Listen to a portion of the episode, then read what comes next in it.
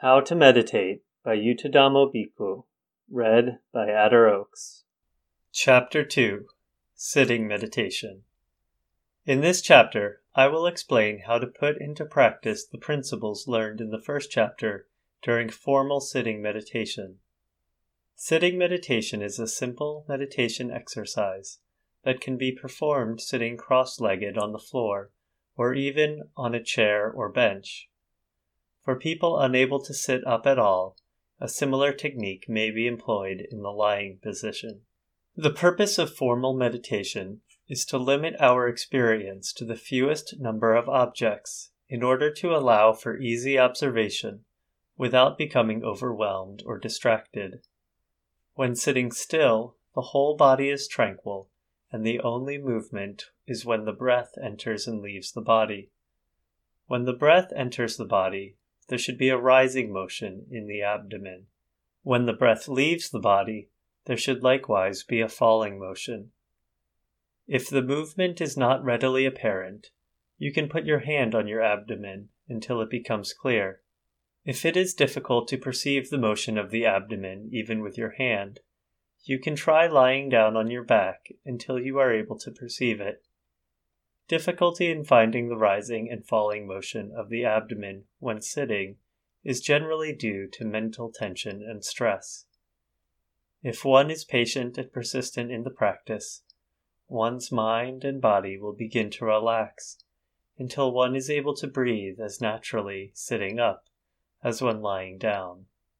The most important thing to remember is that we are trying to observe the breath in its natural state rather than forcing or controlling it in any way. In the beginning, the breath may be shallow or uncomfortable, but once the mind begins to let go and stops trying to control the breath, the rise and fall of the abdomen will become more clear and allow for comfortable observation. It is this rising and falling motion that we will use as our first object of meditation. Once we are able to observe the motion of the abdomen without difficulty, it will serve as a default object of meditation for us to return to at any time.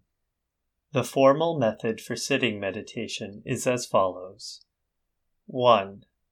Sit with the legs crossed if possible, with one leg in front of the other, neither leg on top of the other. If this position is uncomfortable, you can sit in any position that is convenient for observation of the abdomen. 2. Sit with one hand on top of the other, palms up on the lap. 3. Sit with the back straight. It is not necessary for the back to be perfectly straight if it is uncomfortable. As long as the movements of the abdomen are clearly discernible, any posture is okay. 4. Close the eyes. Since the focus is on the stomach, having the eyes open will only distract the attention away from the object. 5. Send the mind out to the abdomen. When the abdomen rises, give rise to the clear thought, silently in the mind, rising. And when the stomach falls, falling. Repeat this practice until your attention is diverted to another object of awareness. Again, it's important to understand that the clear thought, rising or falling, should be in the mind, which should be focused on the abdomen. It is as though one is speaking into the abdomen. This practice may be carried out for five or ten minutes, or longer if one is able. The next step is to incorporate all four foundations into the practice the body, the feelings, the mind, and the Dhammas. Regarding the body, watching the rising and falling is sufficient for a beginner meditator. At times, one might wish to also acknowledge the position of the body as sitting, sitting, or lying, lying, if it is found to be more conducive for clear observation.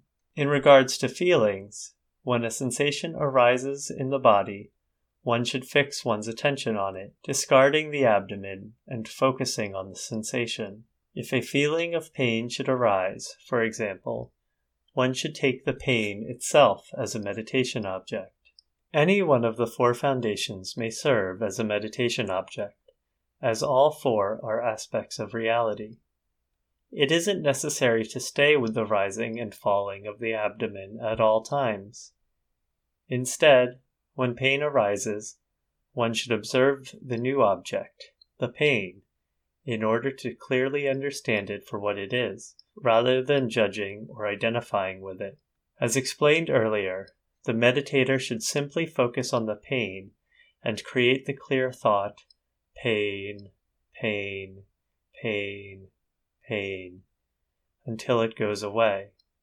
Instead of getting upset about the pain, one will see it for what it is and let it go. When happiness arises, one should create the clear thought, happy. When one feels peaceful or calm, one should create the clear thought, peaceful or calm, until that feeling goes away. Here, the object is to avoid clinging to the feeling, which would create a dependency on it. When one clings to positive feelings, one will be inevitably dissatisfied when they are gone. Once the sensation disappears, one should return to the rising and falling of the abdomen and continue observing it as rising and falling.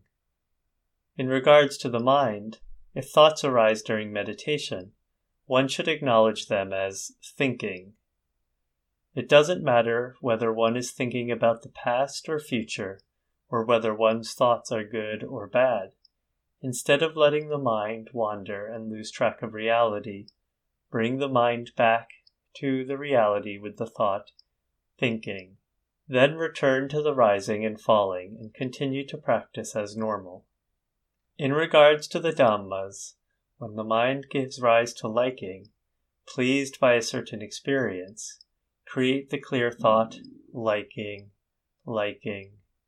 When disliking arises, anger, boredom, frustration, etc., Create the clear thought, disliking, disliking, angry, angry, bored, bored, or frustrated, frustrated.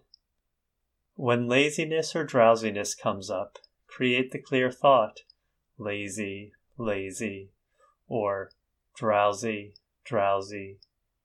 When distraction or worry arise, distracted, distracted, or worried, worried.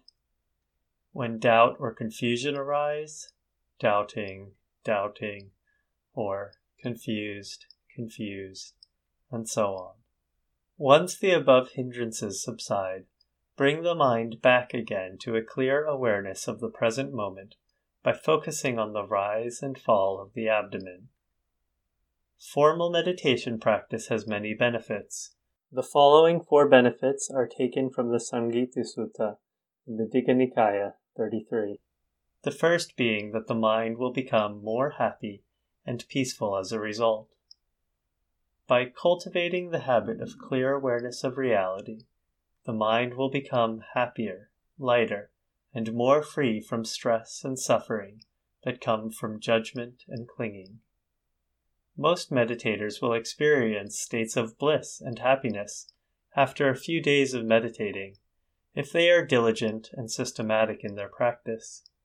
It is important, of course, to recognize that such experiences are simply a fruit of the practice and not a substitute for proper practice itself.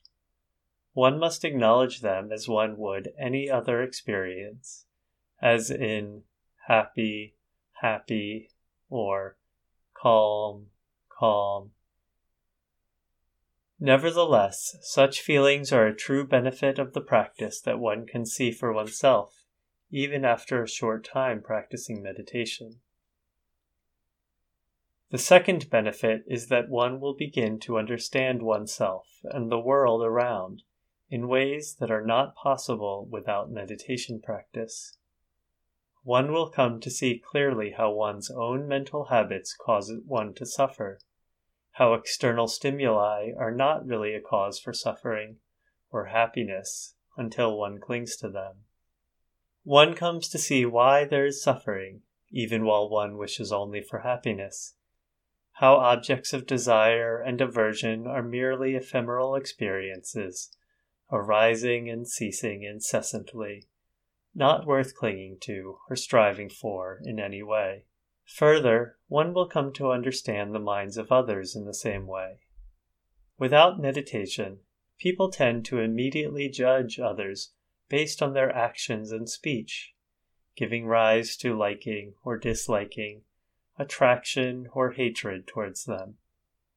Through the practice of meditation, one comes to understand how others are a cause for their own suffering and happiness, and so one is more inclined to forgive and accept others as they are without judging them. The third benefit of the practice is that one becomes more aware and mindful of the world around. Without the support of meditation practice, one might go through most of one's day automatically without being clearly aware of one's own actions, speech, and thoughts. After cultivating meditative awareness, one will become more aware of one's day to day experience of reality.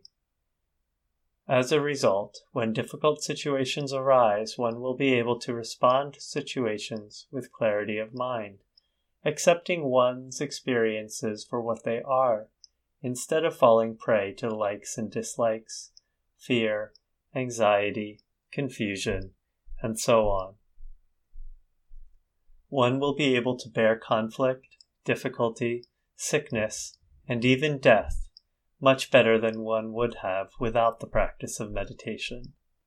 The fourth benefit, the true aim of the meditation practice, is that one will be able to rid oneself of the evils in one's own mind that cause suffering for oneself and others anger, greed, delusion, anxiety, worry, stress, fear, arrogance, conceit, and so on. One will see all mental states that create unhappiness and stress for oneself and others clearly as they are, and not discard them as a result. This is an explanation of basic formal meditation practice and the benefits it brings. At this point, I would ask that you begin to practice according to this method at least once before going on to the next chapter or back to your daily life. Practice for five or ten minutes, or however long is convenient, for the first time, right now, before you forget what you have read in this chapter. Rather than being like a person reading a menu, taste the fruit of the meditation practice for yourself like one who actually uses the menu to order a meal. Thank you for your interest in meditation, and I sincerely hope that this teaching will bring peace, happiness, and freedom from suffering to your life.